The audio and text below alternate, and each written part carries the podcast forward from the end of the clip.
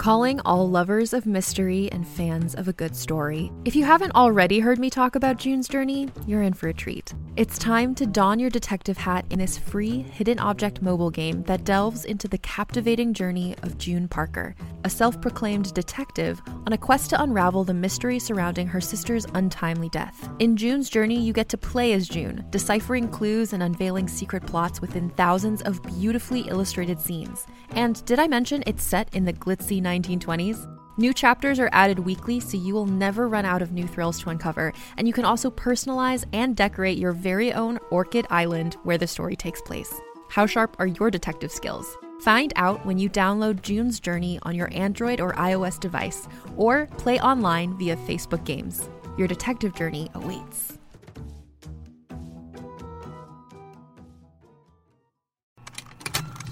Contained herein are the heresies of Radolf Burntwine, erstwhile monk turned traveling medical investigator.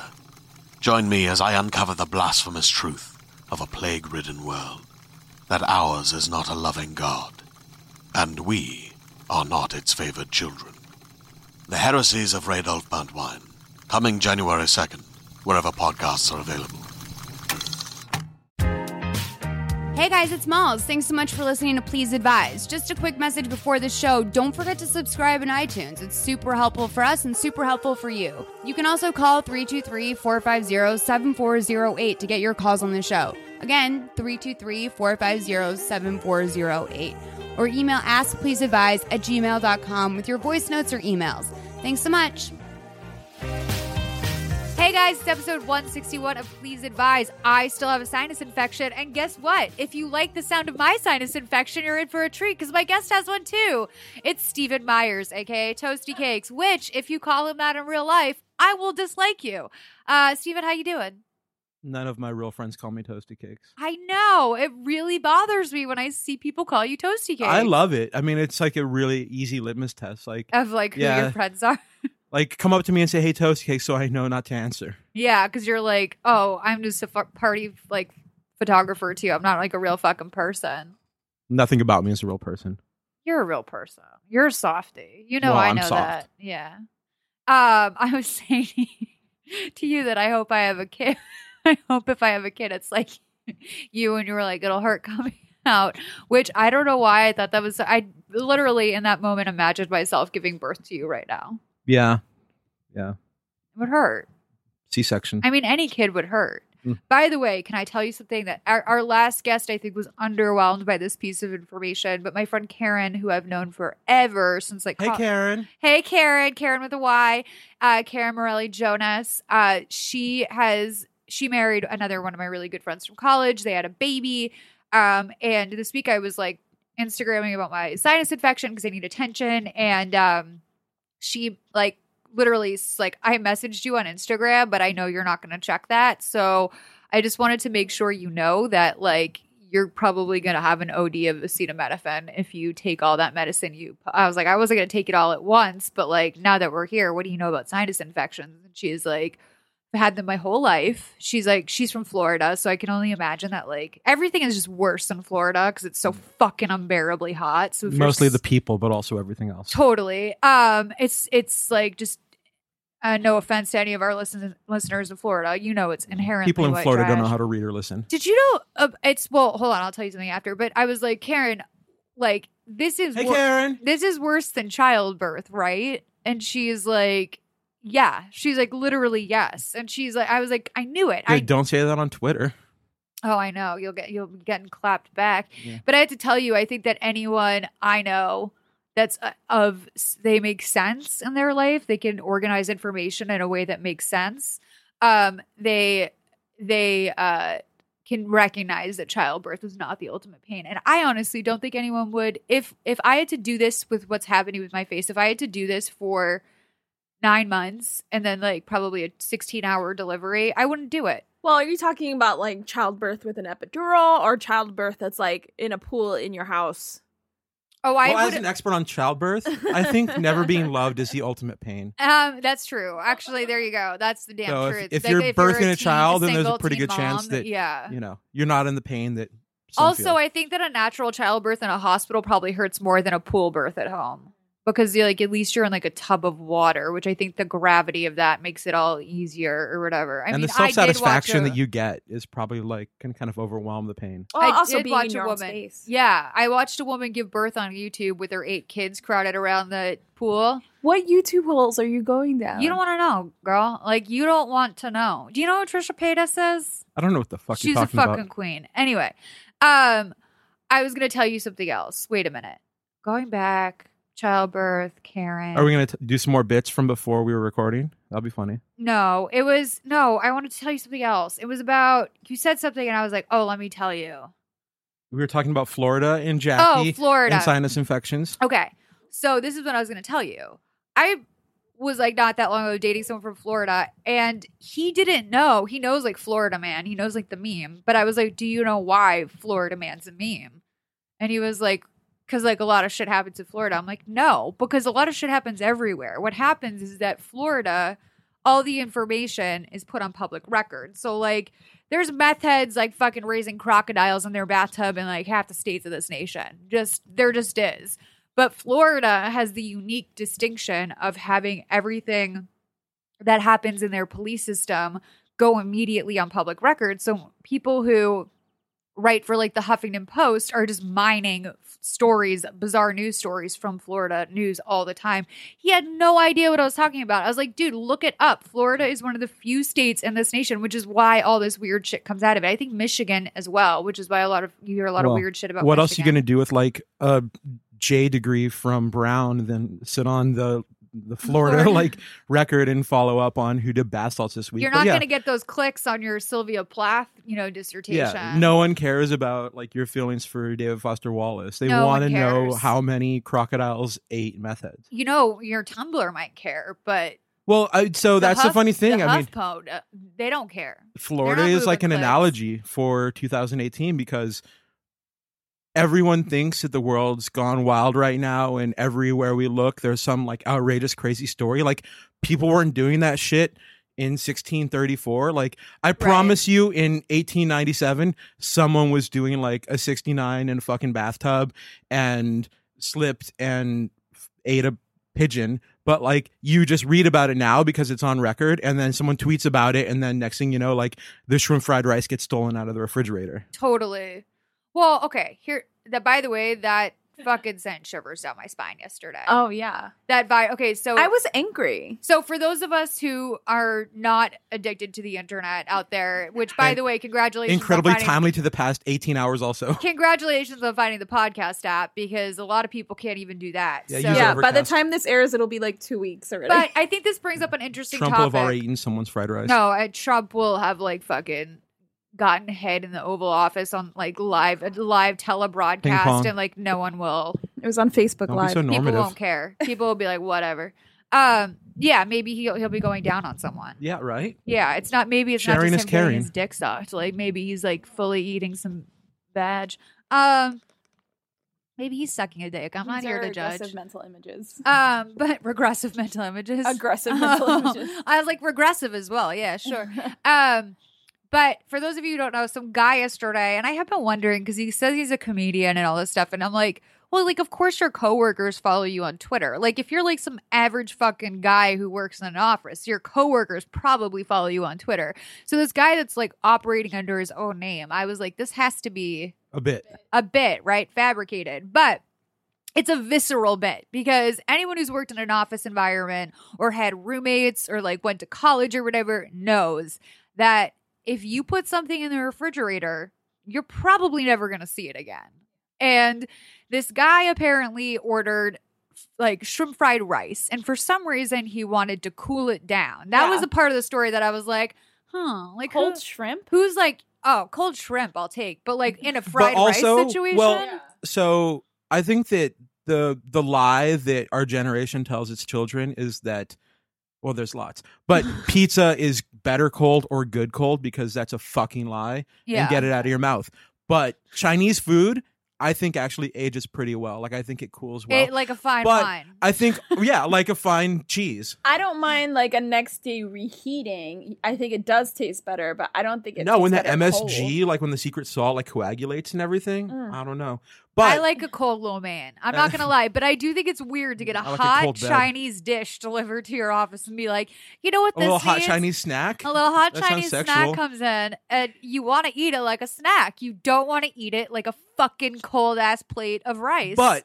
so this dude, I have so many feelings about the Goes to- smell of an office. puts Like, his shrimp on ice. No, there's a lot of reasons why people like us could never work in an office Oh, yeah. environment, uh, like Smells. HR alone. But the smell, like every time uh, you know I have to visit an office or a client, and I walk in and I walk past like Becky's hot reheat of her like Postmates from yesterday. I want to vom. Like uh, the idea of hot smells in a normal space Oh, yeah. drives me bananas. It's like when someone opens up like their tuna tartare on an airplane, and you're like, oh, "What kind I of would fucking rather crime sit next to this?" a cold ass tuna tartare on an airplane than a than a Yeah. McDonald's. Though, is there Oh. anything more s- fucking self involved than bringing a fucking steaming ass bag of McDonald's on a plane? I had to sit next to a family of people. Like two of them sat next to me. I had a window seat, and then the rest Why do you of them hate were. families? I don't know, Christina. Why are you anti-family? No, it was like a It's people family. like you are Let me tearing this finish. Sorry. it was a family of people who were eating Sbarros, Why do you hate and not Italians? like pizza. It was like their it's like Sbarro fucking reeks. it sucked. So it's like much calzones and shit. It They're was like a calzones in a calzone. ranch. It was a. That's the ma- name of our uh, new podcast, calzones and shit. it was a calzone spaghetti marinara. Like it was. Ugh, it was the worst. I like the flavor you just brought to marinara. yeah, right. I ha- Someone's have an been playing Italian Mario uncle. Kart. I have a. I live with Italian Americans in Brooklyn. Like I'm gonna pronounce it the way they do. That's good. No, I like that. So this guy fucking is in an office, right? And he is like this, he's okay, he's the spectator and he is just like he's reporting on all this.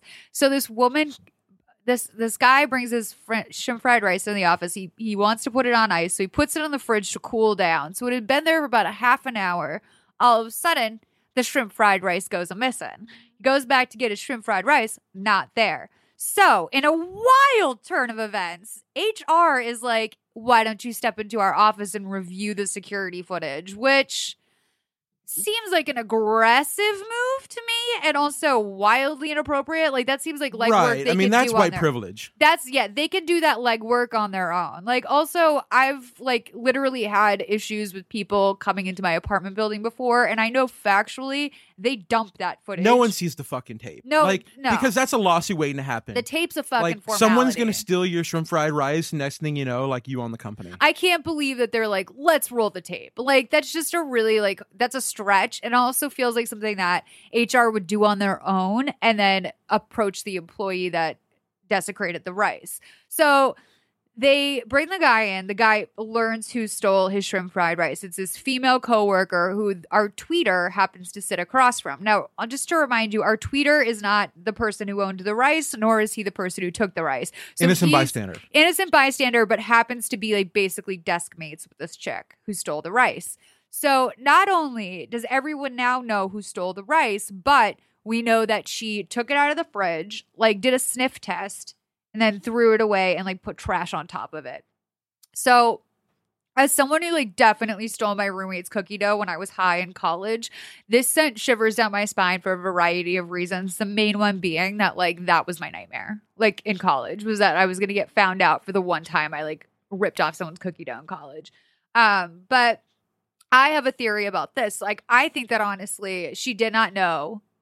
People are saying the rice must have still had a little bit of heat to it. Like it probably couldn't have gotten like bone cold and like looked old as shit in like the half an hour that he had had it in the fridge. So she does the sniff test, throws it away. He knows this information. Now, at this point, this is where I started to think like this could be fake. He says that the guy who has who knows this, the the owner, the OG owner of the rice, he um decides that he's not going to pursue further action, which the, he made sound like it was so actionable that she could be fired for this offense. Well, you could be like, I don't know if we're gonna spend twenty minutes on this fucking Twitter joke, We, uh, We- but are. we, we, We can. are. So this is a like, real cop. This is here's the, the, top line. I want to get to the the the meat and potatoes of it. yeah. Pardon that, but it just seems like this. You know, there's nothing better than when someone on Twitter with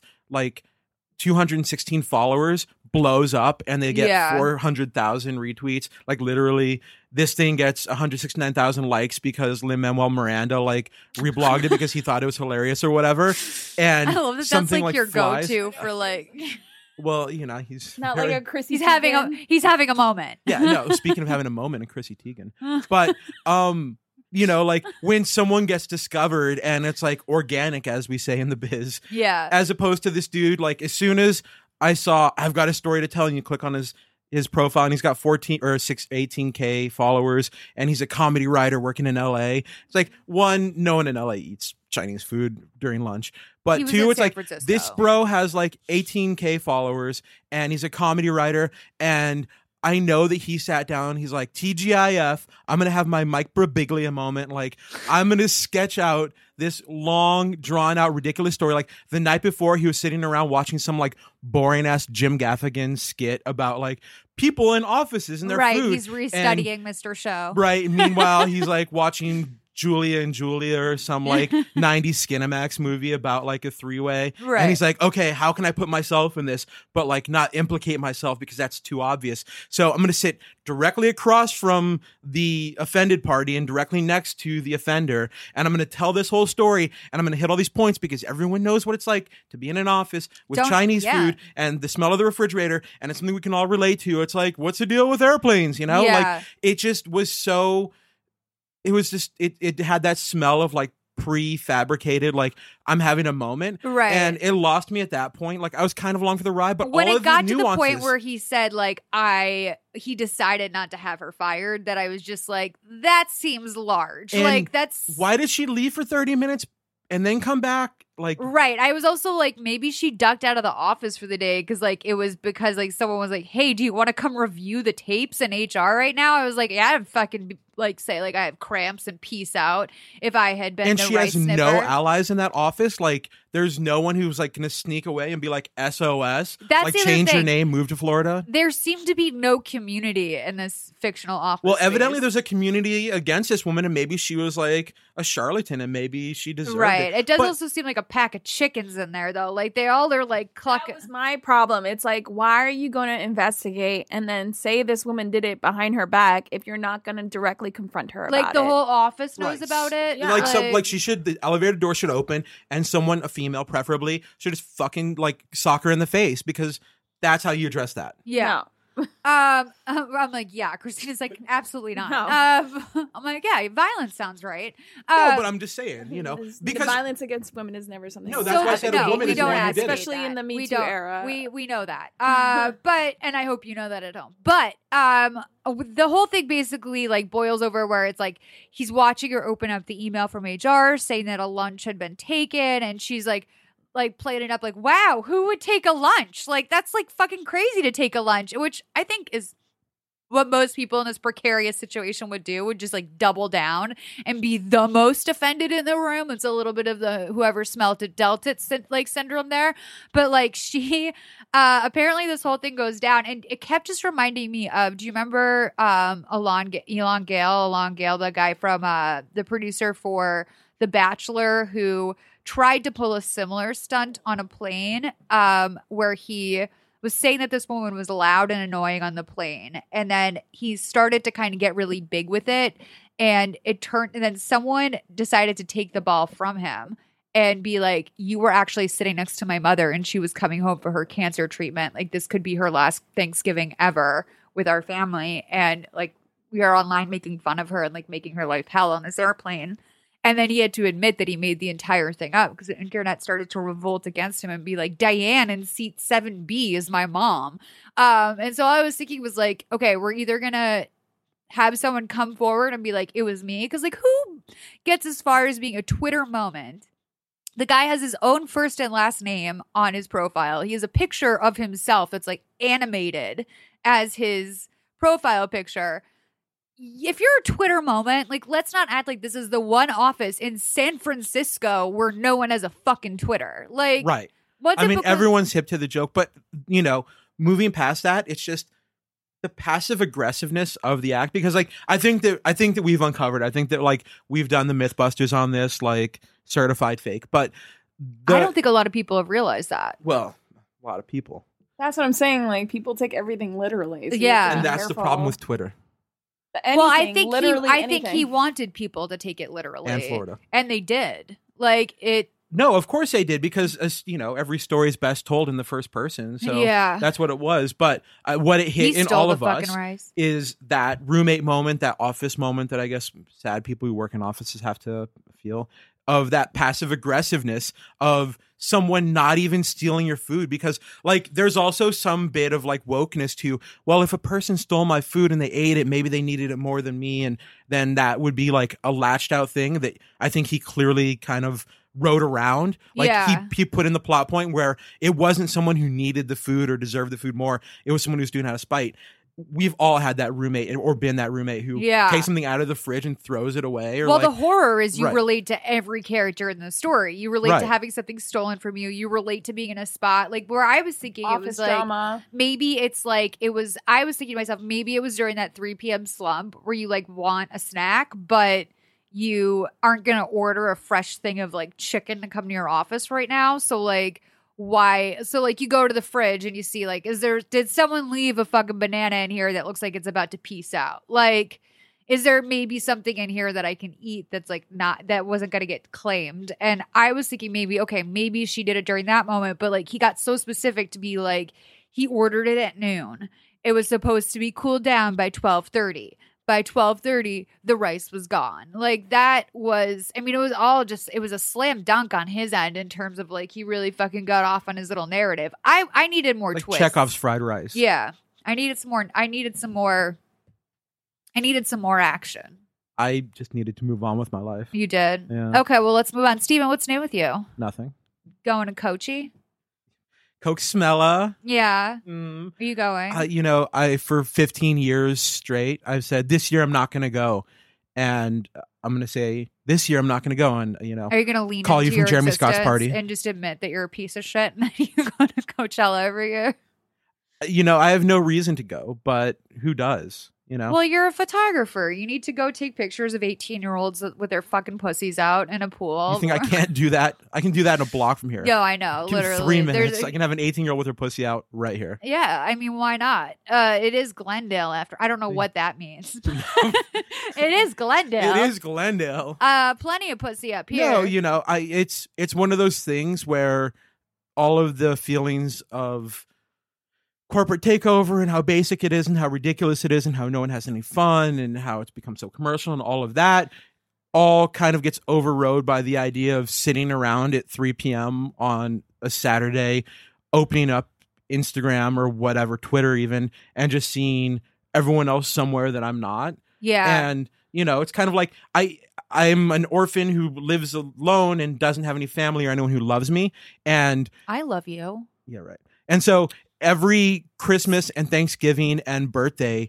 i wander the streets of la knowing that people are with their families and loved ones and they're home somewhere in this like diane keaton kitchen nook like eating this well-prepared meal fighting over their like gay nephew or whatevs and like i don't get to experience that and I, I- relish in the fact that I have basically no family. right well I like so do being i alone. I look forward to being alone all day tomorrow on Easter. There's no better feeling than driving on the streets of LA on Christmas Day and not a single car in sight, or driving out to Malibu on the Yeah. Super Bowl and all the assholes that make the beach horrible on a Sunday are at home like eating Cheetos and watching some fucking game, and you get to enjoy it. But I don't know. I just I have this like imperative, and it's it sounds so stupid and ridiculous, but I do want to be there to document it and to see people and like if I go the whole weekend and I get this one picture that like epitomizes the moment, it's it's this kind of Keith Haring thing that I've always had and always felt of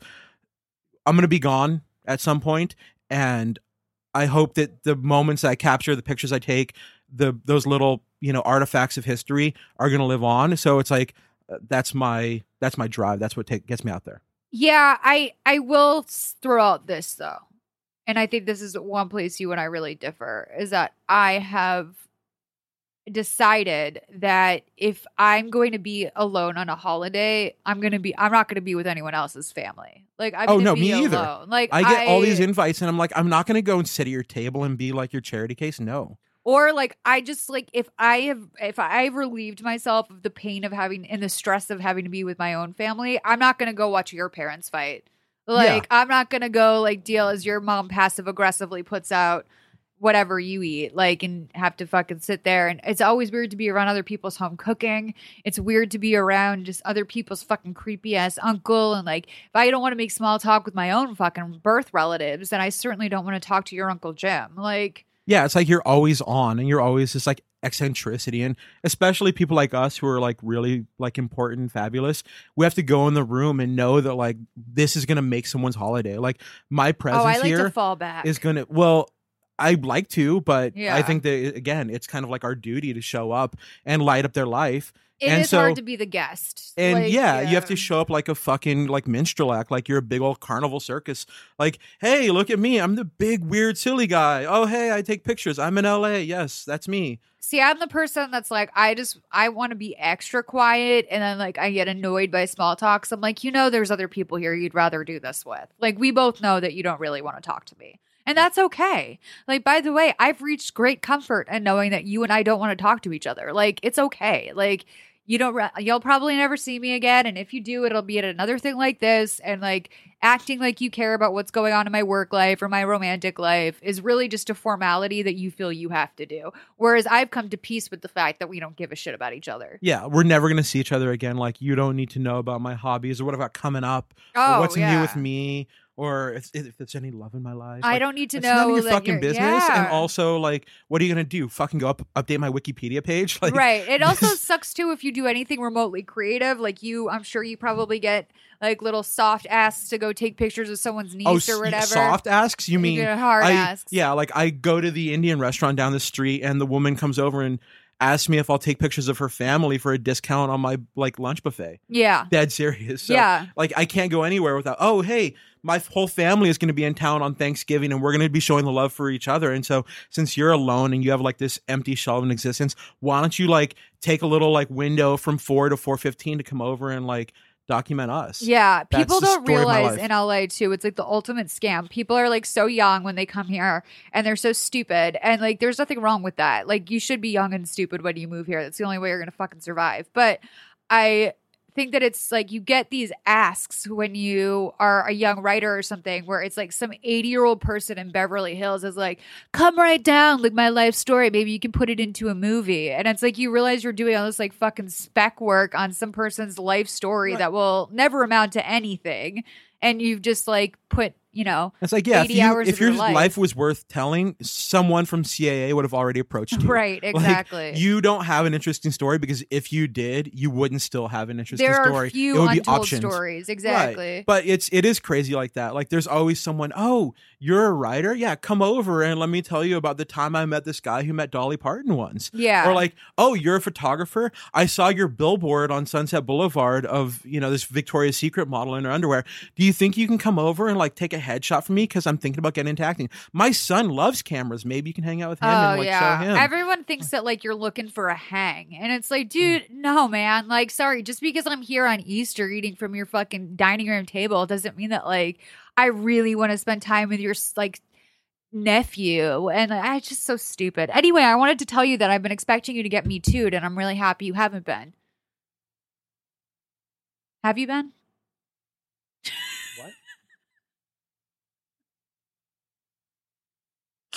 I mean, I haven't been expecting it, but I've been expecting that more photographers would more photographers would be a part of this Me Too thing. Okay. Especially in the line of work you do. the way that you said that because so no no no so right off the top i uh, have not been me too'd i will not be me too'd and i've so would never be no Me Too'd. i i you're appropriate. i'm You're- appropriate and You're like a loudmouth. I think that people. I hope that people know that about me, that I'm a fucking obnoxious asshole, but also I have nothing but respect for everyone, Your but also women, and mostly my president, Obama. fucking not my president. Voted for Hillary and fuck all those Bernie people. Leave this in. I know, And, right? Like honestly, like how could you be more selfish? Like drive your fucking G wagon over to No Name, the private club in the middle of LA, so you can have a fucking Bernie Sanders fundraiser with Emily Ratajkowski. You selfish piece of shit. yeah. But um, so I, I take myself seriously. I've I've spent my life being very respectful of women. I tried to say that as straight faced as possible. partially, but partially because I hate myself so much. Like I know no one wants anything to do with me. Like if a girl wants something to do with me, she has to like hit me over the frying pan and throw me into a hot tub. Like it's true. that's what it takes. So Remember I- that one girl? No. yes, Yeah. yes, Yeah. and um, and then the other one too. yeah. But yeah, so that's that, and also longevity in this. I mean, I guess that's not true, but I've always personally felt, and maybe I made a mistake. I thought that I would have to take my job seriously and take myself seriously if I wanted to stick around in this business for a while. I guess other people out there running wild like a bunch of fucking frat bros. But the reason I gave you the look when you asked is we were talking about Coachella, and I thought you said, "Are you going to get me toot?" Like I was going to hook you up with cocaine. Oh no. And I was like, "Whoa, this really got I think I'm aggressive gonna be in Japan for uh for cocaine." for, for Coachella. No, actually, in fact, I'm like, no, actually, they've I'm got not lots gonna of do opioids there. No, um, oh yeah. By the way, Mainlining how do you how do you hit up uh the the opioids in uh Japan? Oh, that's easy. I'll tell you off, Mike. Yeah, tell me off mic because I would love to get into some opioids in Japan.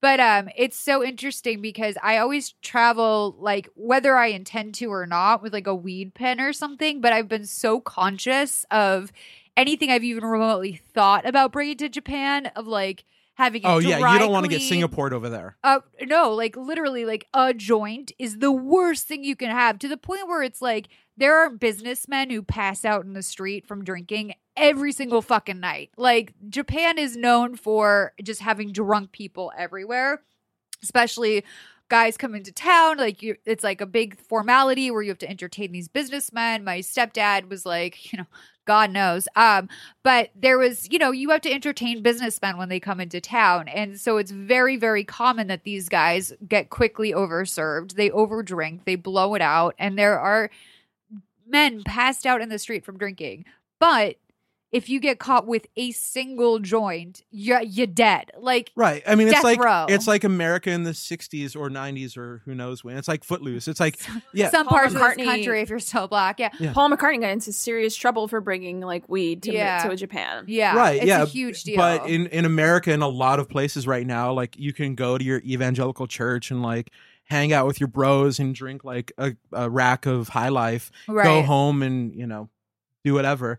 And if your if your daughter brings up like her Juul, then you send her off to fucking reprogramming camp. Like yeah that it's a weird weird world we live in like this one thing is acceptable but this other thing isn't i don't know i don't smoke weed and i don't care but yeah i think the thing about that though like the looking for a joint like you the you don't take your weed or your opioids to japan. Like no. you just walk through a poppy field. No. But um that's you know i want to circle back to the sinus infection where we started all this and Yeah. jackie. Part of not taking all the steroids and antibiotics in the Z packs, and part of me not wearing jackets when it's sub freezing temperatures out, yeah. or not being into weed or even painkillers. Like my leg is killing me because I fell off a skateboard, but I'm not gonna like take an aspirin because I would.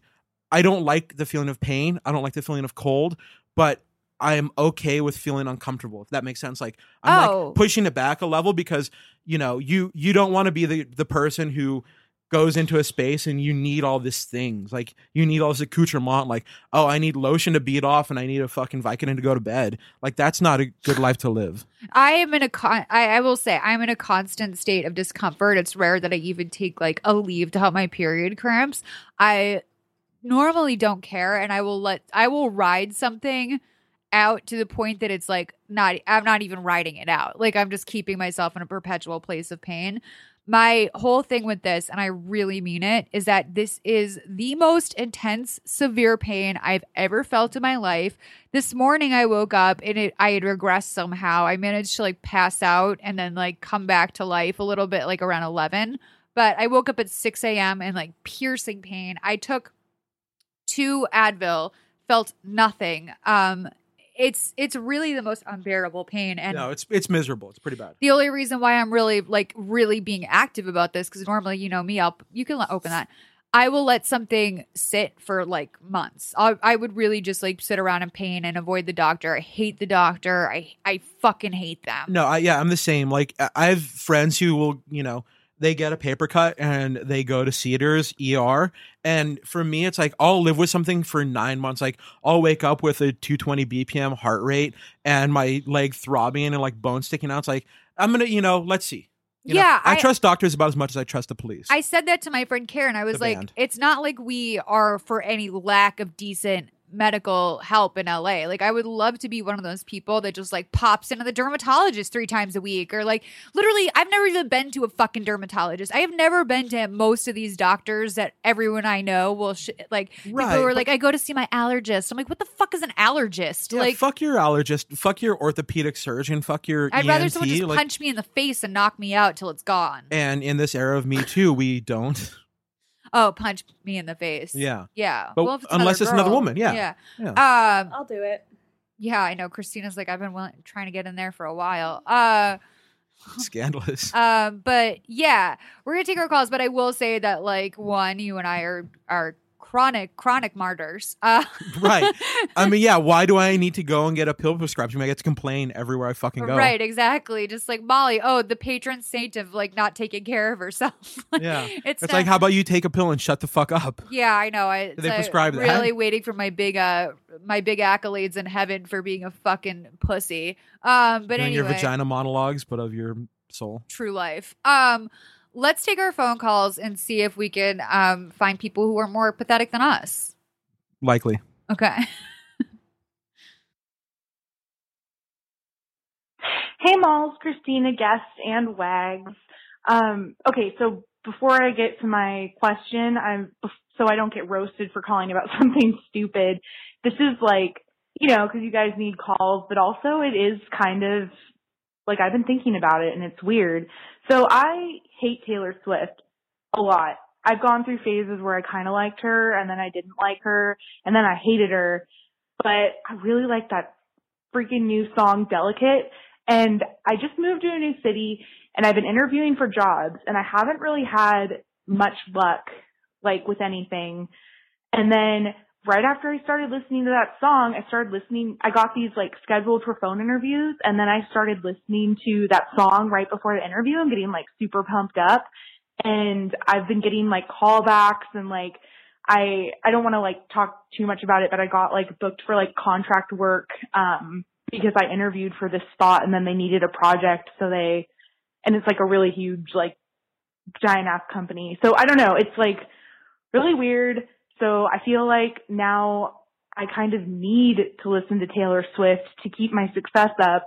And I don't, I don't know. I think that being superstitious is stupid, but I'm also like really superstitious because now every time I have an interview or something, I feel like I need to have Taylor Swift blasting on repeat to get myself pumped up. So, yeah, what do you do when something that you like morally hate is like benefit, not benefit, I don't know. It probably has nothing to do with it. But anyway, I hate Taylor Swift, but I feel like her music is helping me right now. So if there's any sort of advice or thoughts on that, thanks. Bye. like what did Taylor Swift do to you? I guess that's my biggest question is like I understand being annoyed with someone and not liking their music, and, but like, you know, Taylor's also someone that's had many phases in her career. So as she's moved more into the pop sphere, I would say that it's probably more likely that her music would appeal to you.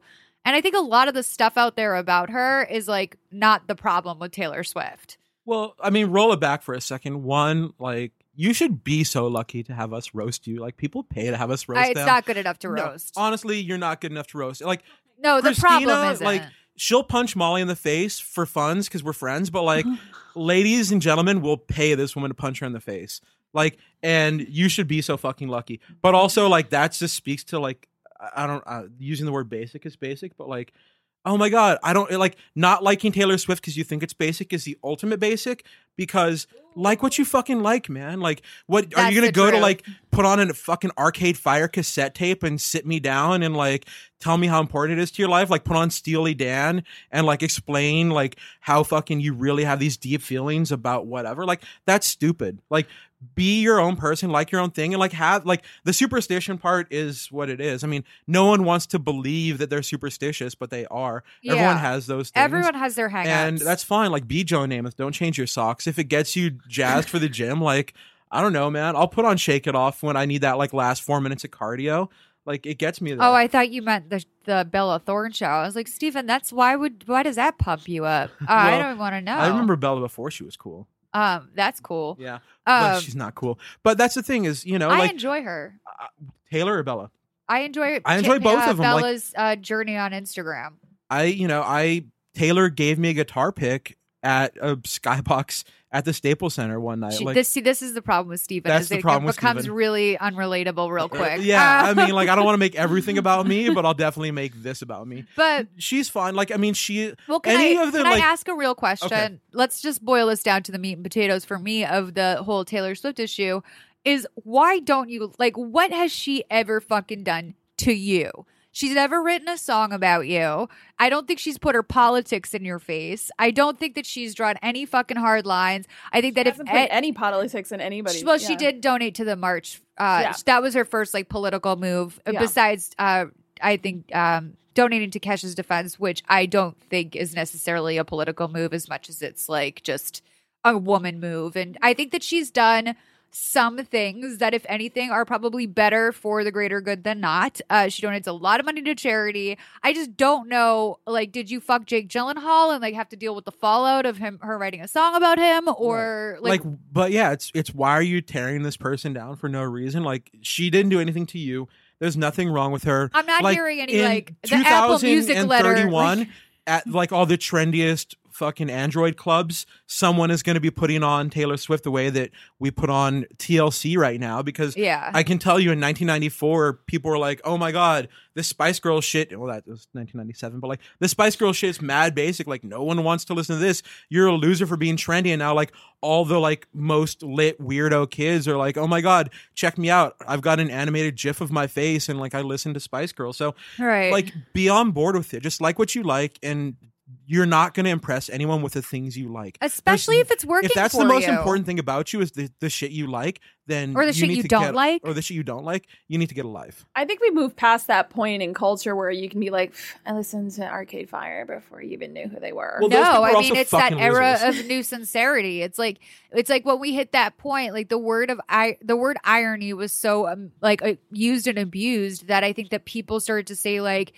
The fact is, is that irony is not much less of a concept. is is less of a concept than you think because people aren't ironically going to mid- medieval times. Like part of them genuinely fucking enjoys that, Right. and yeah, or people aren't ironically going to like like no one ironically runs a marathon. No one's like, I'm gonna ironically. Let me let me throw this out there. I went to a concert several years ago that was like Sugar Ray, Smash Mouth, Everclear, Lit. Okay, that was the bill. All right, and like yes, did we all go? Were we like L O fucking L like Sugar Ray? Like And then it will I? on, and you're like humming along. You're like, let's. Pr- it'll be. I just want to fly, silly. bitch. Like I Yeah. just want to fly. Mark McGrath, my Oh my dude. God, like, wouldn't it be Where wild if we like been? listen to the tape on the way and like drink some St. Ides in the car? Yeah. Like that'd be so crazy. And like, You oh my god, I totally know all the lyrics to. All Star. Lit.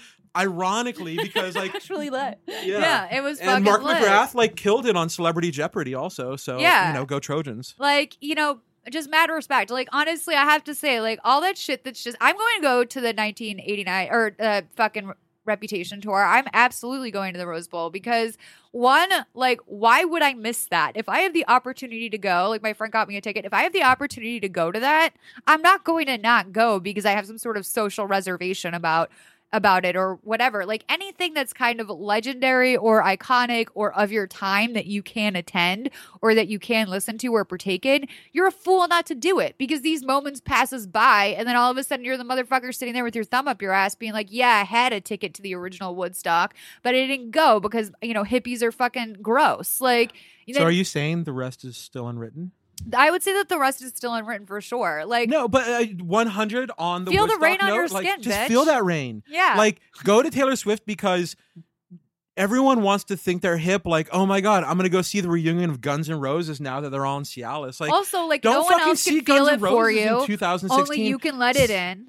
Well, Like, that's problematic. No one else can speak the word on your lips. yeah.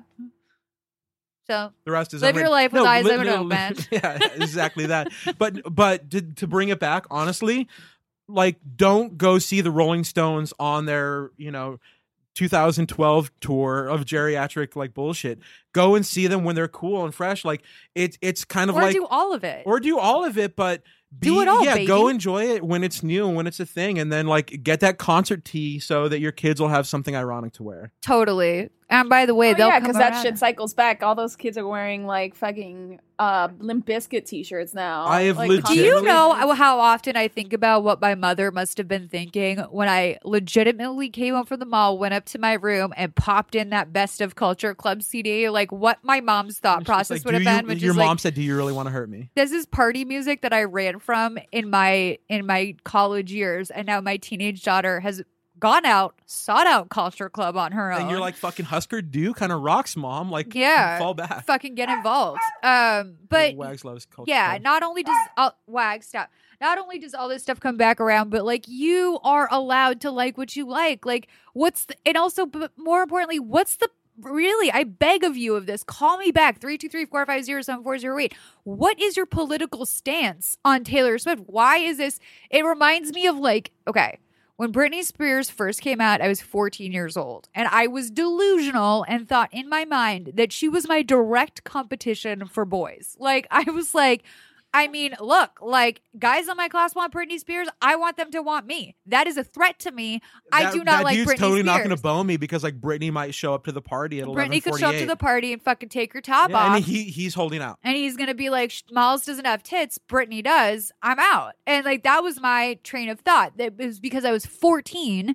And I just started my period a year prior, and I was a fucking idiot. So I want to know from you.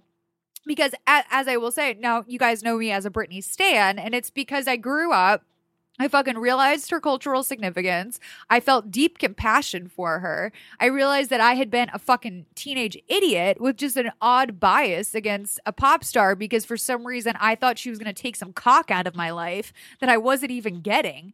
Uh and and I need I need to know from you why? Why? For what? What does this what does this hatred fuel in you? Yeah, I think Tell being me. a teenager is kind of about being self-centered that way. Maybe that's being a teenager is everything. This is a grown ass woman. Oh, well, that's sad. She's looking for she's out there on the job Right. force. Wait, well, some people Can never. you imagine an active Taylor Swift hater getting a job over you? like someone like you didn't get but a also, job. like, if this woman gets this job at this supposedly big company that she's vying for, like, you get on your fucking hands and knees and kiss the ground that Taylor walks on. You didn't get that job. Taylor got you that job. Okay, girl, it's delicate. Do you have a song that like pumps you up for something? Like whether you're going out or It if you have an depends on it depends Cotton on Eye your Joe. mood. Real? Not yet. Um, I will say Steve I Winwood's. Higher Love. Whenever that comes on in the car, I'm ready to fucking just Dude, punch you know windows what? out with joy. Honestly, take me there because Peter Cetera. oh yeah, Honestly, anything, we- anything. I'm not even white, but we couldn't be more white. I'm just like fucking put on Kyrie right now. when that shit fucking bangs, like roll down your windows and just let it go. Absolutely, I love uh Boys of Summer too. I love a good. I just love Dude, a good LFO, fucking. dude, yeah. That's uh Summer Girls. Oh, sorry. Boys of Summer Boys is of the oh yeah, the Don shitty Henley song about yeah. baseball that I don't care about. Yeah. but then there was a cool cover too. No, but like when LFO Summer Girls comes on, that's like my jam. Yeah. When okay, it's in LA. Chinese food makes him sick. Like that's, Right, he didn't steal the shrimp He fried didn't rice. steal that shit. No. Yeah, but he will steal your girl like he stole your bike. You know what I mean? And so like, just I fucking hate you so. I know you do. I know you do, and that's why you love me because New Kids on the Block. bunch of heads. It's not their fault, dude. What did Donnie ever do? The Chinese food made him sick. It wasn't Donnie. Do you know what sleeper and KOTB song I love? Cover Girl. oh, uh, oh, she's my cover girl. They, that song does not get a lot of play. No, I mean that was I still remember that shit. I remember like walking into a Gadzooks like six years old, and that was like the flyness. I was just on our friend Eden's podcast talking Yeah. about Backstreet Boys, and like, you know, I want it that way.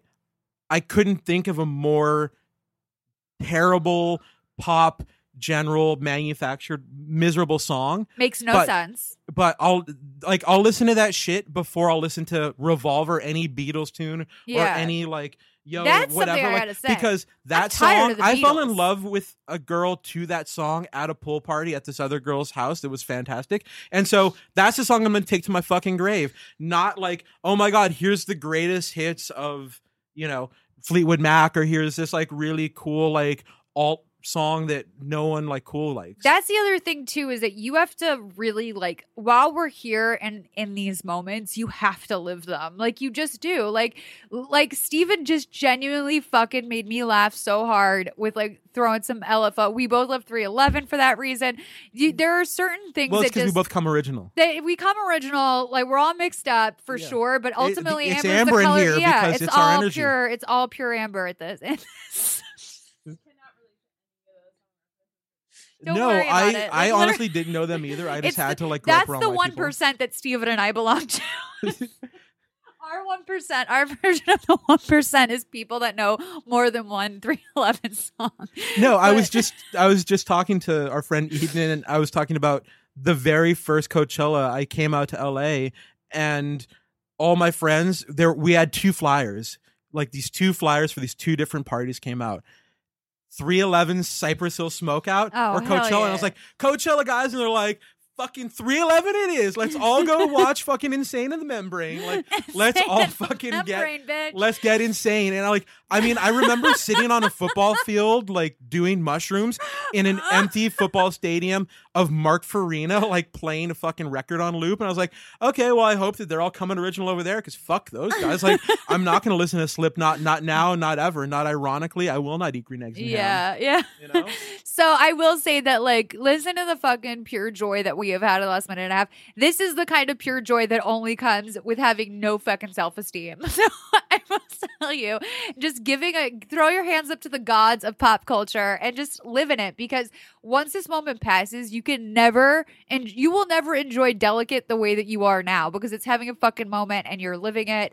And you'll because of that, 20 years from now, 10 years from now, you'll be laughing your fucking ass off at how many times you watched that video or the time you like fucking cried because your Taylor Swift job interview routine didn't work or whatever. Like this is these are the moments that fucking make up our life. So just live in it and enjoy it because life is really devoid of any sort of joy and you should catch it wherever you can. Like there's just no and fuck the Beatles. Honestly, I'm tired of them. I'm so tired I've been it. listening George Martin made that band, anyways. uh Harrison? No. Oh. Martin. Oh, okay. I was like, honey, uh, engineer. babe. Um, no, but I will tell you this: is that for real? I've been listening to the Beatles my whole life. They don't move the needle for me anymore. But Right. you put on a fucking Taylor banger like dress, and I am there, bitch. I can tell you, you can go to like the coolest party in LA right now, which is an emo night, and it's not going to be Arcade Fire or like It's all Saves some the Day, yeah. like It's gonna be Taking Back Sunday, Brand new. or whatever. Yeah, Yeah. like, the knife is going to come on, and people are going to lose their fucking mind. It's not going to be you know Elliott Smith. Like that's great music to kill yourself to, but it's not to fucking set you off. Yeah, like literally catch me listening to Elliott Smith. Never. Like I Needle in there. No. no, I not for me. Like literally not for me. Not it. No, not me too. And I do love people that like are like, yeah, fucking Elliott Smith. I'm like, do you really listen to? El- Do you really enjoy like turn on an Elliott Smith record and like fucking? Right. Like I'm gonna sit down and like transcribe these Bob Dylan lyrics. If I I'm gonna really, listen like, to a moody bitch, I want like- some Fiona Apple or I want nothing. I'm gonna I want the fucking fucking snort Pointer Fiona Sisters, Apple's like, ashes. Like, Honestly, I like don't mind like a Mary J moment. oh too. no, that's I'm going down. Are you Yes. kidding me? Right now, like I fuck. Ed and I would scream sing "I'm going down" like all over LA. right. And Salt-N-Pepa, I'll take any day of the A- week. any day of the Any day. week. And so, and at But one what- so you time, don't all relate to these- Lauryn these- Hill moment. I love a Lauryn. well, Hill I mean, and, and at one time in our culture, all of these things that we're mentioning were laughable to large portions of the population, and frankly, they missed out. Like when I look at my record collection, it is Salt and Pepper, Lauryn Hill, the Beverly Hills Cop soundtrack. Like it is those things that I'm like, that's what I want to listen to on a Saturday night when I'm like cooking and drinking wine.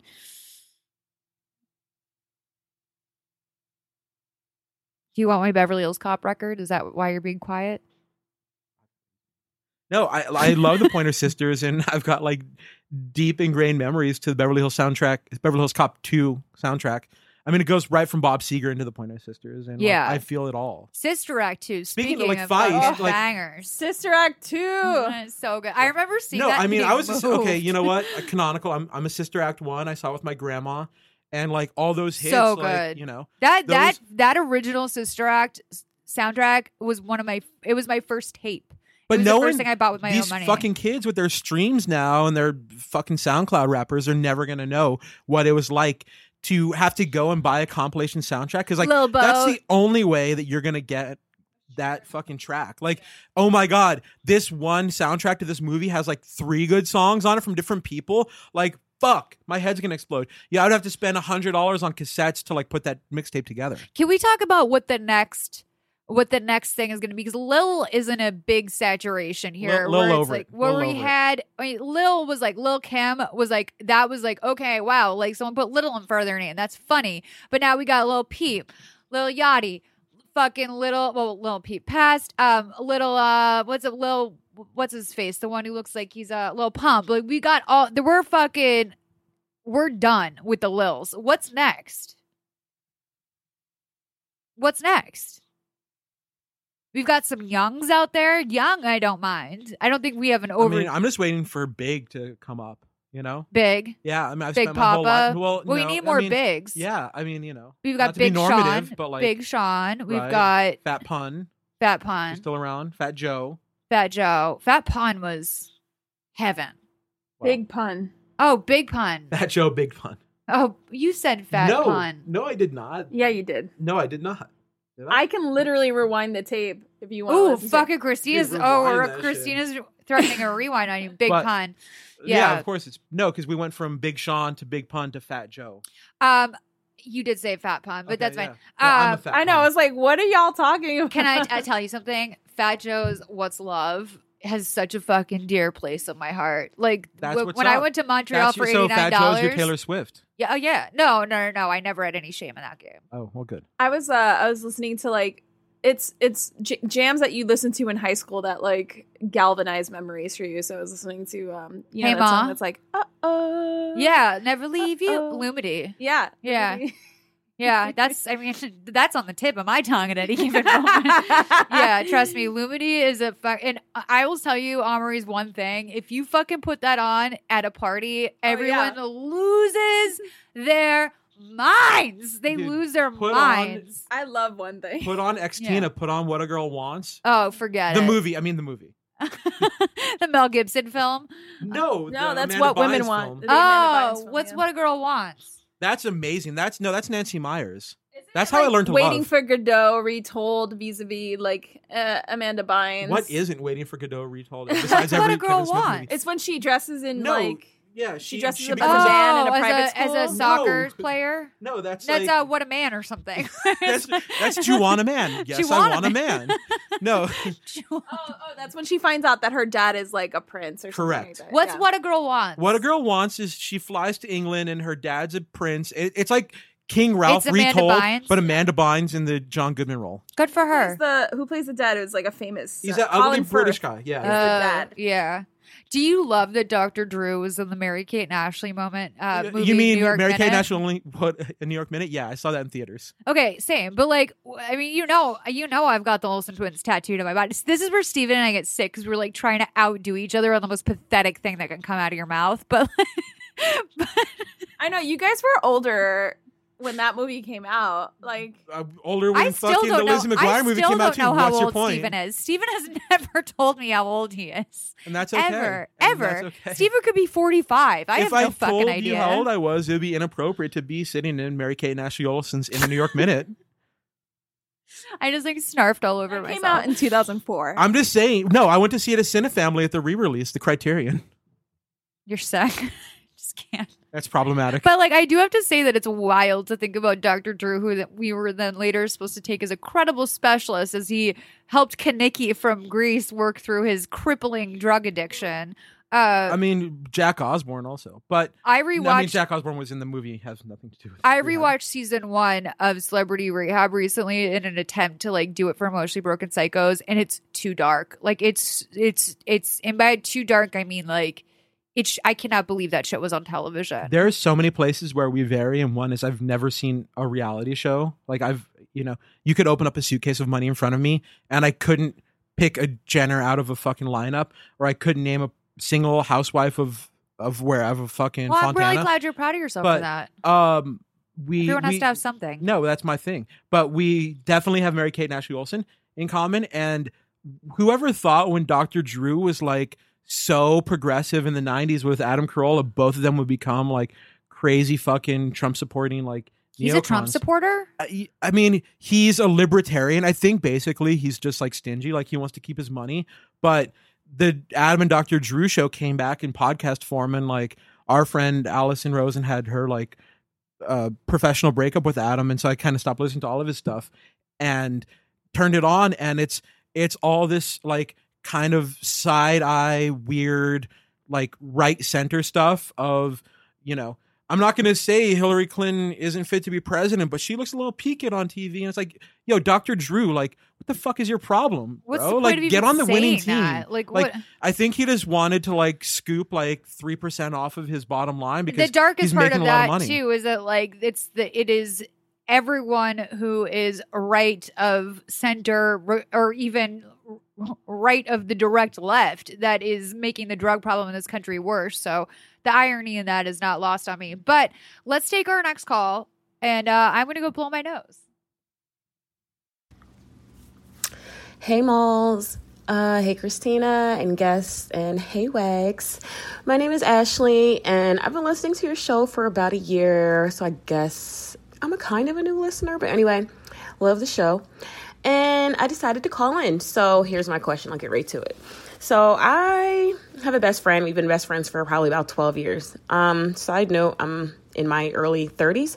So make a long story short, um, we were going out somewhere and I let her I usually let her borrow my jewelry a lot because she never really has anything, which is also kind of annoying, but it's my best friend, so whatever. So she ended up putting on uh, one necklace, which I really didn't care about. I've had it for a while, wasn't a big deal. That's the one I thought she wore.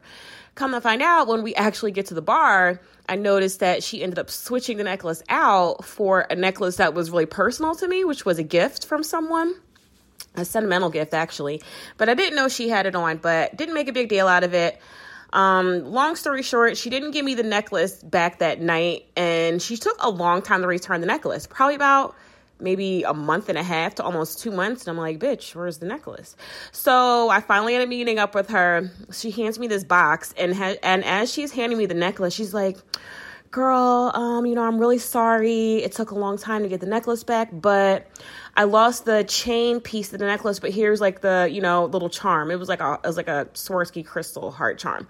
So she said that she'd replace the chain part of the necklace. I mean, it's not like it's super expensive. I mean, I guess it was like maybe a hundred and something dollars. I mean, I'm not sure it was a gift. The point about it is I just was annoyed because a, you took almost two months to return something to me, and you could have told me that it was broken. And then when you did return it to me, you didn't even replace the chain. You told me that you were going to replace the chain, and now we're about three weeks later, still haven't gotten my chain replaced. Sidebar. I don't know if this is petty or not, but I think it's relevant to the story. This is like the really cheap friend to where every time we go out to eat and you know everyone usually splits the bill, she always has an issue with splitting the bill. She never wants to split it. She only she counts how many drinks she's had and I don't know. Maybe that has something to do with it. But um I hope I don't sound like a bitch. Please advise. Revoke your hello to Wags because he does not deserve it today. He is not being spoken to. We're not acknowledging him in the family. Um, while he sits on my lap. Um, but there was a couple of things you said in here that had me a little bit triggered. Um, and when you shine a light on the fact that you're 30, it's it's extra dark because a lot of the things that you're describing are behaviors that you dealt with in college. Like I dealt with in college or in my early 20s when we were all broke and like we were struggling and contextually it all made a lot more sense. Not to say that like you can't be in your 30s and struggling with these things, but you kind of learn how to finesse a situation when you hit a certain age so that you're not being a fucking tacky monster. Like if you're going to go out and say like I have to count my drinks because of I I only have X amount of dollars, like make that known in advance. Don't put everyone through the check hitting the table and then being like, I know we were gonna divide this six ways, but I would like to like say that I only owe twenty two dollars and forty eight cents. I actually have stopped going to group dinners because of that behavior. Yeah, and whenever, but you, the thing with us too is that like you're very comfortable like saying to me like oh like i'm saving right now and then to which case like a lot of times i'll just be like well i just wanted to enjoy your company so like i'll pick up the tab no big deal. I know you'll hit me back when you can. Like you'll get my dinner sometime. But this is the thing is that you've brought up several things that are super huge triggers for me individually because there's some things that I've been taught in my life and I've seen in my life that are overall just at the time they seemed like this is annoying, that was rude, whatever.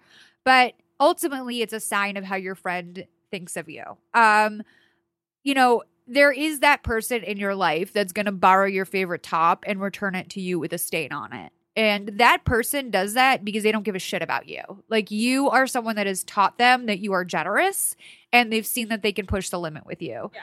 Um, I have had friends that have gone into my closet and put on a piece of my jewelry or put on something of mine and not bothered to return it, not bothered to say, "Hey, I'm going to borrow this for the indefinite future and I'll return it to you on my own like leisure." I've had friends return things broken. I've had friends never say anything at all and I had to go to them and be like, "Hey, do you have my thing?" Um I do remember my grandmother used to have an expression um never a borrower nor a lender be. So like she would always say like you don't borrow people's shit and you don't give your shit out. Like you basically everyone has what's theirs and they have what's theirs and that's it.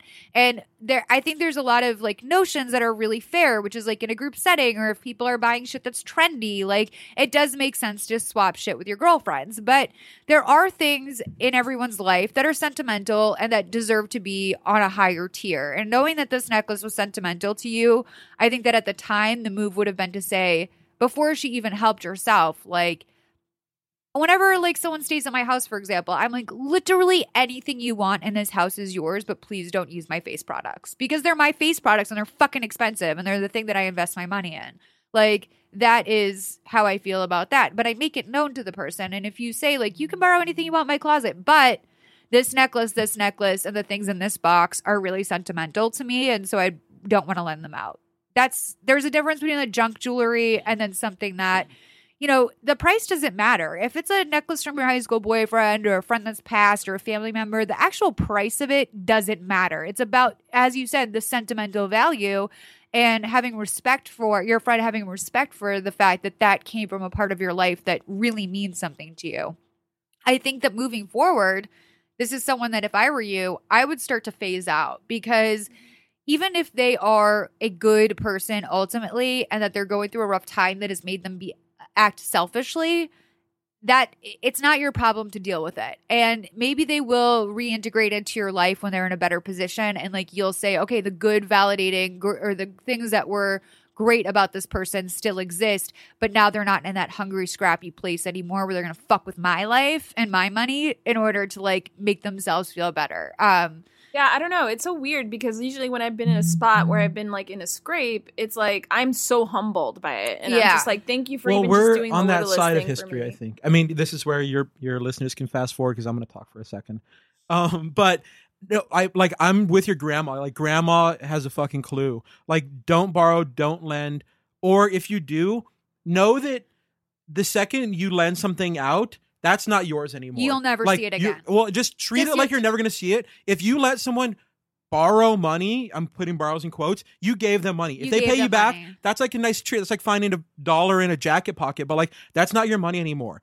And it's completely different if someone goes and helps himself to like a little treat in your closet. That's not cool. Like if they're if you know they're like, oh hey, I'm gonna go you know use the powder room, and you catch them like grabbing your shit and like putting on like layers on. That's not cool. yeah. But if you're gonna lend something to someone, just expect you're never getting it back. And yeah, don't lend like, oh, this was, you know, my my uh the guy I took to prom died in a fiery car wreck and he was clenching this, you know, necklace in his fucking crispy hands and they pulled it from his hands and gave it to me and said I was his only true love.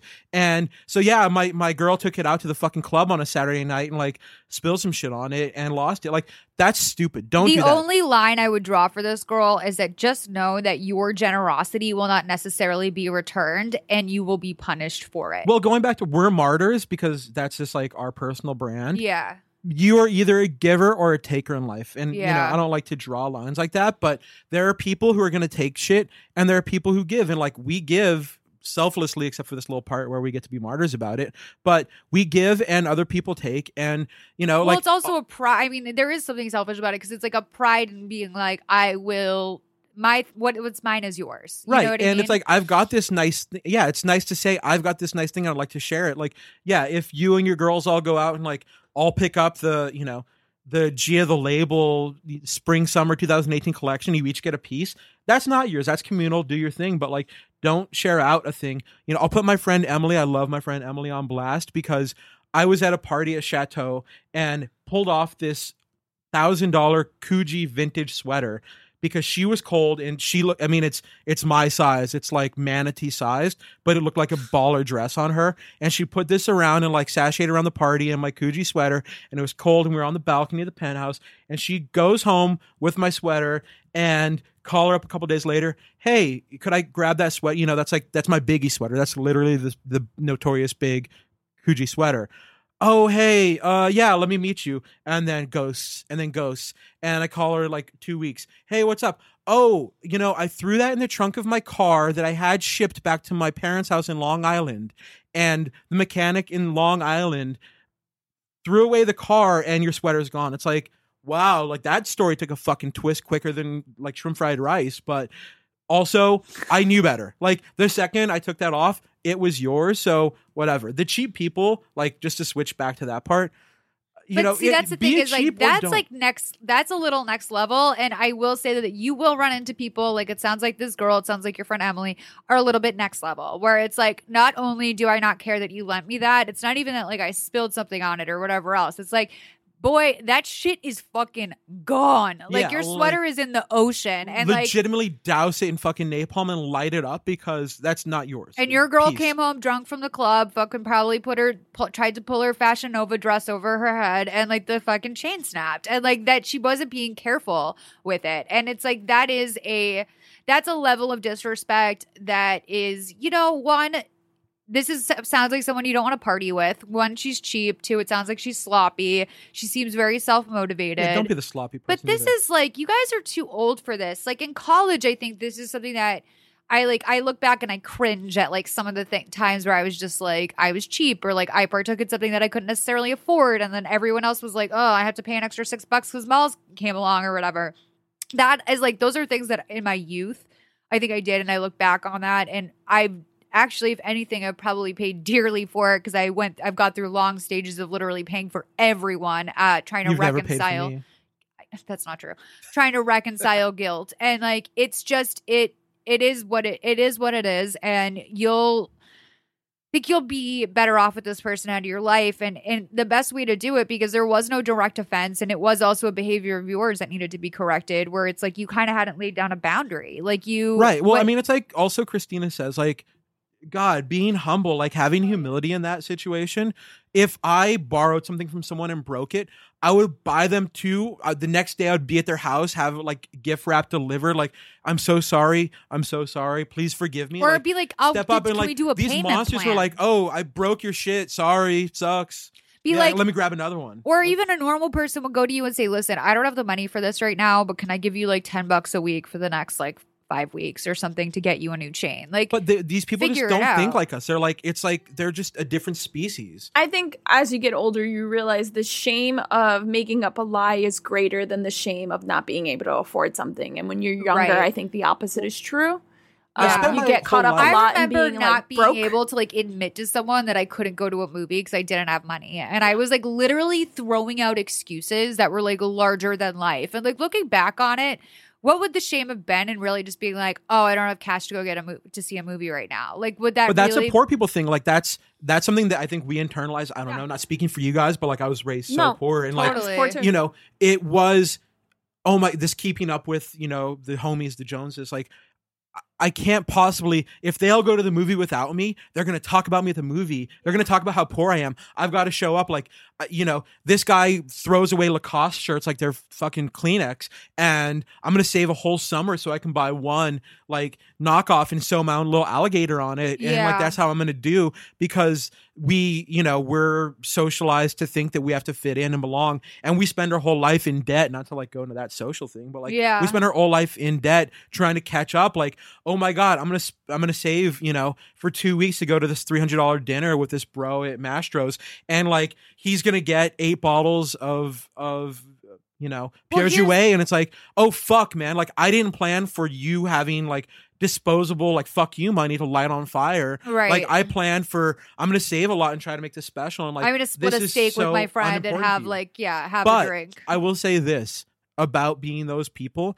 If you're gonna have your birthday at Mastro's, don't fucking have like the communal pot in the middle. Everyone throws in You six bucks. Like, everyone. You pay for everyone. Like if you can't afford paying for everyone, that's chill. Go to fucking Chuck E. Cheese. Go hang out with your homies and share some slices and do that. But like, don't. I've I've spent my Don't whole life hating the- that yeah. person who's like, oh my god, guys, it's my birthday now. Everyone take out a, like Everyone a lease on your throw it. car. It's only $200. mortgage your shit. Yeah, I'm we're all gonna fly to Vegas.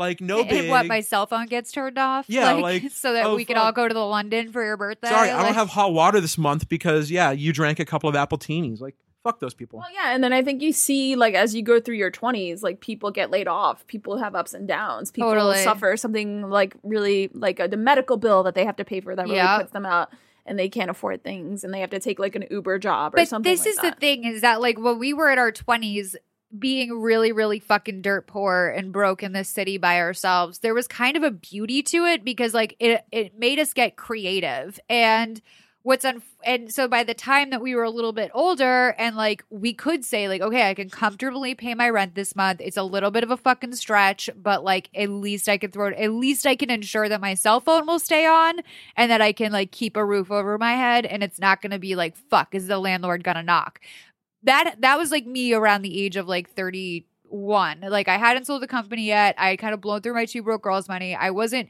completely broke yet but i definitely was fucking like i was skidding by every month. And it was rough and it was like uh, it was a big learning lesson but at the same time i had had the lessons of being broke in my 20, 20s and having to get creative with like side hustles I had had the experience of having money and seeing that it didn't really make me happier. If anything, it fucking drained me and was like really just not worth it uh, in a lot of ways. So I feel like you are this age now where for her, it's really fucking unfortunate that she's still there. And it's only because of the kindness of others that she is still there.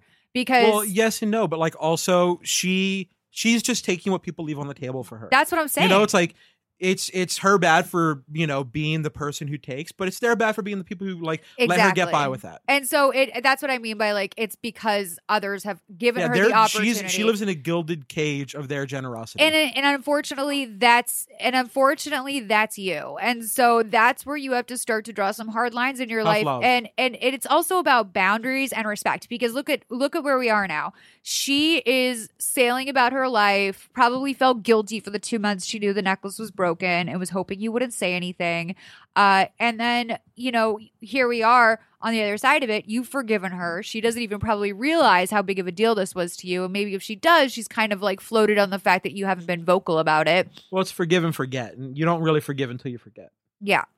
And I will tell you this is that like when I hear kids in their 20s or whatever complain about money or struggling or whatever, I have to stop myself from trying to fix the problem because when I look back on it, no one ever really fucking helped me. Like I had friends that were Nope. nice and like would make sure like be like, "Oh, like let me get you dinner or something tonight." Once in a while people would or be like, "Let me drive you to Trader Joe's" or like people were very generous. You were very generous with me with rides when I didn't have a car, so were you. And like the that's one thing. But it's like no one when I was like stressing about paying my rent and like not sleeping and like just fucking terrified and hadn't been to a doctor in six years. No one was like, oh, Molly, do you need to borrow five hundred dollars? Like no one ever said that to me. Like you know what though? Would Let me you have like, asked? no. fuck no. God, but no. like, But, but, that's like, saying like maybe if But let me blow- wonder- but I like, think let that me there blow are your- some the lid people out this. there that that are when you are overly because I'm telling you that like when I see someone struggling, my thing is to be like, do you need something? Yeah, yeah. But, But I you're have not to I have them. to Like, stop don't- I to myself and like realize no one helped me, and so and there was a reason for But that. You wouldn't have done the TV show. You wouldn't have started your company if someone said, "Here's enough to skate by and chill in your one bedroom in Koreatown." Like that's it's like there's It a, a Stevie Wonder song, "Living for the City." It's like I've got just Yeah. enough money. It's like being on methadone. Like I've got just enough money to live in my little cell, like my little prison of a home that I've made, and get by. And you know everything good or you know great I've ever done has been my back against the wall being in a place where I'm living in my car so I better figure this fucking thing out yeah, or I you know I'm not paying my rent this month and there's no one to call. Like I can't pick up the bat phone. I don't have a family. Like I don't have a parent to bail me out or you know I would rather live under a bridge and did than go to some rich friend and be like hey bro like I know that you you know pissed this away last night in uh, gin and tonics and like that could literally pay my rent for the month.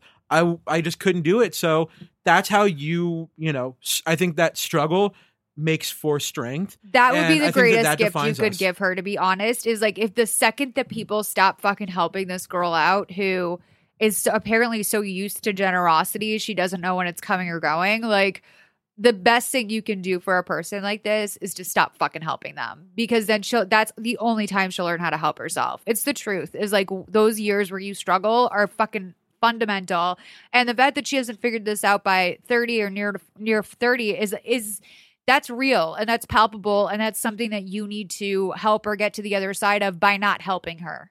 I- Um, well, I think also just like to put a pin in it, it's like probably some insecurity there because take a look in the mirror. Like if you're spending months thinking about this hundred dollar chain, like you know that's that's a dinner out on the town. That's something I'll like never forget. knock it off because what's what, what's wrong with your life that you have to spend you know horsepower you grind away hours a day for months thinking about this like low level malaise of someone with a hundred dollar chain shit man that's like a parking ticket like charge it to the game move on Yeah, I'll never forget Ed telling me this article he read. He's like, "Oh, I read an article in Vanity Fair." He's like, "This guy, he's like a people pleaser." And like we were really young, so like we didn't really have like a lot of self-help vocabulary in place.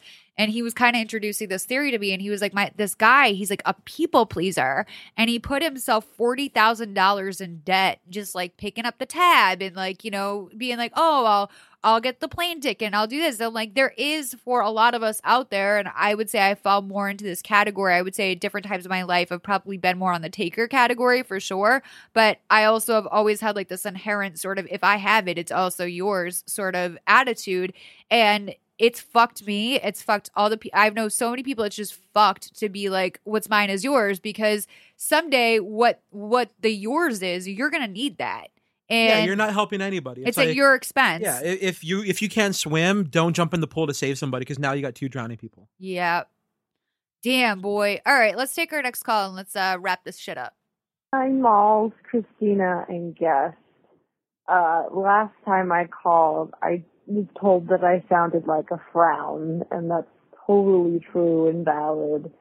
Thank you for pointing that out. But I don't really have a question today. I just really, really, really want Mother May I Sleep With podcast back. I love the Lifetime podcast. I love Lifetime movies and that podcast is my favorite thing, my favorite podcast I subscribe to. I'm already a Patreon contributor. I just, if you wanted, I want to get the word out. I just love your podcast, even if it doesn't get on the show. I want you to know that I appreciate and love Mother May I Sleep With podcast. So thank you, Malls, for all that you do. Christina, you are wonderful and magical my dog is barking, so I must go. I just want Molly to know. And Christina, I love the client list and the girl he met online. Those episodes are phenomenal. I just really love the Lifetime podcast. Thank you and goodbye. why do people keep saying guest my name's not guest i know my name is steven Yeah, I know my first name is Steve. By the way, the guy who played Steven in that movie, you're so fucking funny. I hate you though, but like you're so funny. I'm curious if someone or uh, if your celebrity was going to play you in a lifetime movie, Stephen, who would you pick? Angelina Jolie.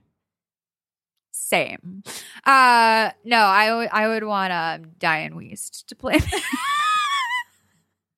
Be a later chapter of my life. Let's fast forward all that. no, that. Diane Weiss should play you now. I know. Honestly, Morgan Freeman. She's like, up for the- He she's can up for the really step out of himself. And play me. Yeah, no, no, me. Oh, okay. He can lose himself in that character. Yeah, I could see him losing himself for sure. Uh well wait. So okay. Everyone thought I was going to say Ethan Suplee. First of all, you've come up really far on uh sounding like the frown emoji, and by that I'm just kidding. Uh you still sound like a frown. but I appreciate I was like, your- why is Eeyore calling in? Eeyore is a Patreon subscriber? And we appreciate that donation. Um no, the- we love you, but here, let me throw this. I, no one else can say this, so I'm just going to speak up for a moment. Like, you're a Patreon. That means you're a Patreon. That doesn't mean you own anyone here. No, you can't tell anyone what to do. Like, you can't. Uh, yeah, we get it. Like, that's very sweet, but you know, don't let your left hand know what your right hand's doing. I'm just saying, No. like, that's sweet of you. Keep subscribing, like, and subscribe, follow. You know, you should download. worry Actually, more about having your tail verses. nails back on. No, she's amazing person, but also like, you know, no, I you don't get a license to I, start I, asking I don't think I don't here. I don't think she thought that. And, and here's the thing: is that the reality is is that it has been uh I think it was six months or something since we aired the last episode.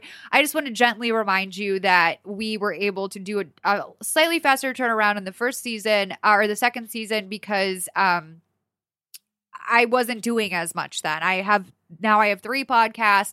The thing is is that I ultimately and this is just full transparency. I have which I don't necessarily owe anyone, but I'll do it for the sake of it and also because why the fuck not? I am now working with Lifetime um on the show, which is like they obvi- they clear that clearly they do not like basically it's almost nothing. It- It's barely it doesn't even really cover the cost to produce the show.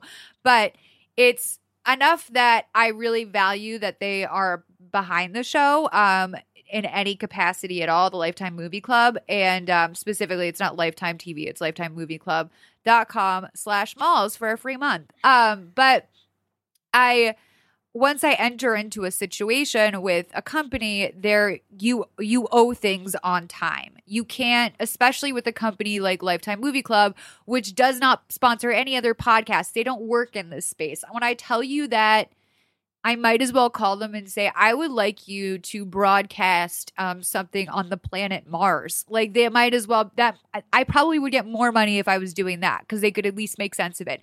They don't really understand the whole podcast world, so I have to do um, a more traditional, as if it was television or something, ad deal with them, and that means that I have to hit my weeks every single Sunday um, with scheduled breaks in advance and I think we had one episode that aired off the schedule, and I was really afraid that they were going to pull out altogether. Now, come to find out, they really probably don't give a fuck about us either way, so that they weren't really tuned in. But I will tell you that my responsibility to have this show come out every Sunday is my first concern when it comes to bringing out a new season the other side of it is that I've been dealing with like some pretty severe depression, like full transparency. I like switched my medication. I have just been dealing with some personal stuff this year. Um, and I'm coming out on the other side of it now. So I do feel optimistic that in the next like couple months, we'll be launching a new season. But the absolute like amount of time and legwork it takes for me personally, but then also in terms of getting a guest on board for each episode and really like explaining to them what the time commitment is is that it's like, you know, most podcasts you come in, you do 90 minutes, you're out. Like you are not concerned with the production, you're not concerned with familiarizing yourself with material or anything like that. This really requires you to watch the movie at least once at home and then come to my house for like sometimes three and a half hours and discuss a movie. And that is a big ask of a guest. And I only want to do better in terms of bringing you guests back that you enjoyed previously and getting bigger guests to help grow the show and guests that are interesting and unique voices. Someone like Jennifer East, someone like Christina, who isn't necessarily on a lot of podcasts as a guest, but is a really brings a lot to the table. So those are not always easy things to manage in terms of getting that full spectrum of guests, the full spectrum of movies, also getting that time out of me and making sure that mm-hmm. I have the time available. And of course, biggest shout out ever to Sammy and Steven who are there to not just record the episodes, but edit the episodes, which is an incredibly laborious task that honestly I feel a sincere and extreme amount of guilt for the amount of money I pay them for the amount of work that they do. I've worked in freelance situations like they have before and seen that when you break down the hourly rate of what they're making or what I've been making in certain situations, it's not minimum wage. So I am very conscious of the fact that there are multiple hoops to jump through. If this was something like, emotionally broken psychos we were talking about how i don't always get those episodes in on time or whatever um, or how occasionally we'll take a break from please advise or whatever if that was this conversation it would be a totally different conversation because that's on me this is like such a combined group effort where there's real money involved there's patrons involved there's there's people that rely on this content I do take it seriously. And there's only 15 episodes a season. And because of that, I really feel the need to put my all into it. There's nothing I feel more guilty about than the episodes where I've been off. Like when Alie Ward's episode after the election, where I basically was just so fucking bombed. I don't even think I was making sense. Like I was just on another planet punishing myself because of our the state of our union. So I um just wanted to like say I hear you. I hear about this a lot. If anything, I am obviously hand wringing and over explaining myself right now because I understand what it's like to love something and be a fan of something and be like, where is this? And have people be like, I don't know. And I'm not saying we're Black Mirror season four over here, but I am saying that like where it's like, when, when the fuck is my favorite show coming back? But at the same time, much like Black Mirror, there's a fucking limited run. You don't know when it's going to drop. There's only a certain amount. Everything is standstill. There's no fucking arc. Like it is a hard show for for me to produce. That's my personal Black Mirror I, I, journey. I honestly don't think people know how much goes into on your end into in terms of the production. It's 40 hours an episode. Yeah. Like it's 40 hours an episode. And like that is a work week. And I also have other things I do. Like I'm a single woman who's maintaining a home. It's like fucking crazy in here right now. I have a dog. I have fucking two other podcasts. I produce several podcasts. I'm actively looking for writing work in terms of getting into a writer's room again. Like there are things that I have to do, meetings I have to go to, fucking doctors, everything. We all have shit we have to do in our lives. This is for me, it's like extreme hobbyism. And Molly's got real problems, guys. I don't, but like that's that's another reason why I'm also hand wringing a little bit about this because it's Just not. give the girl her fucking necklace back, man. Just replace her necklace. it's an extreme hobby. That's the only way that I can really refer to like doing a podcast like that because it's not lucrative for me. I get no glory. There's no, No, fame. it's for love of the game, and like really ev- is for love of the everything has to be like that, and you know, And I, it's I deal with that because a lot. I love Lifetime movies too. And I will say that I think that we're working on getting another podcast up under the umbrella that will be Patreon only, that's not hosted by me, but will be focusing mostly on cheesy Christmas movies, Hallmark movies. Because people often come to me and say, Will you do a Hallmark movie? And it's like, No, I won't do a Hallmark movie because I don't fuck with Hallmark. But like Lifetime, that is where my heart is. So, you know, I'm about to like fuck. It's Saturday night, baby. I might turn away from YouTube for a minute and watch a couple Lifetimes. Gonna cozy up with the old lifetime. But here's the other thing with Lifetime, and a reason why I like get so again hand wringing and emotional about it is that Lifetime has fucking been the glue that has held my life together during some really fucking tough times. And I think that's also why I'm so passionate about it because there have been times in my life where I've just been so broke or so depressed, and all I have done is work, eat, sleep, and watch Lifetime. So we had a little uh, hiccup there, and for some reason, Steven and I are talking about the heroin problem in Massachusetts now. But I will say that, like, I am here for you. I fucking feel you. This these are movies that have held me together. I really appreciate anyone out there that is passionate enough about the subject matter or the way that my friends and I talk about it that they will spend 2 hours plus with a podcast. That means a lot to me. You, Steven, I would love to have on this season. I would love to be on. And Do you like know, a lifetime movie? I I like the sound of my own voice. I want to get you on, on one of my favorite genres, which is naughty teen girls. I want to get on some. Wait, what? I know, I know you do. Uh, by the way, I will say it. It both just it it fucking infuriates and disgusts me how many how every guy I know, like when I'm like, what kind of porn are you into? They're like, oh, I want to say, I'm like, teen girls. I know it's None of teen them are girls. like, I love fucking like wet latex. Like, I, I, like, love to watch a girl in like a Mizuno swimsuit get oiled up and I like, just want a guy to say, you know what? businessmen. I'm into fucking POV facial assault. Like that is what I'm into. And it's like, you know what? That's disgusting to me. But like, let's be real. 99% of the guys you know are fucking jerking off to girls that look teenage being assaulted by a dick in their mouth. That is absolutely what 99% of the guys we know are watching. Just admit it. We know. Come to terms. I've I mean, come to terms with That's the baby. That's kind of heteronormative. fucking throw your iPad out the window again. Um anyway, that was episode 161 of Please Advise. Stephen Myers, people can find you uh on Twitter at not Brody Jenner. You can also find him on Instagram, Toasty Cakes. Um, the name we do not speak in this house normally. Stephen, um, anywhere else or anything else that people should know about you? Throwing any hot pool parties at the standard or I mean, honestly, if you see me, just don't say hi.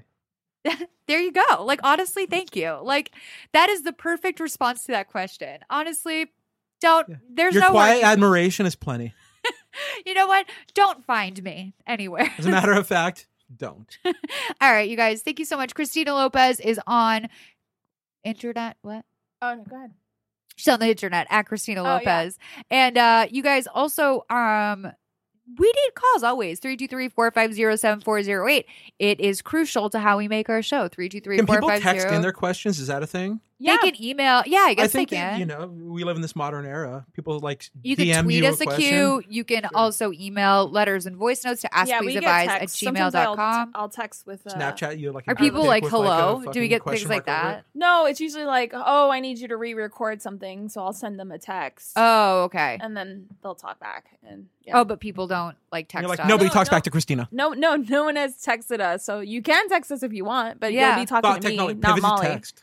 You know you're gonna start getting some unwelcome. I know. Long. Don't if you need help, just call a hotline. It's Like, really interesting to me how people think that like, like, thought line. not only can they get around the system, but that we will answer their questions on a personal and real time basis. Yeah. Like as if I'm a psychiatrist or something over here. Guys, I have a sinus infection that I barely want to get treated. I'm chain smoking in my own house. My dog fucking is facially assaulted all of our guests today.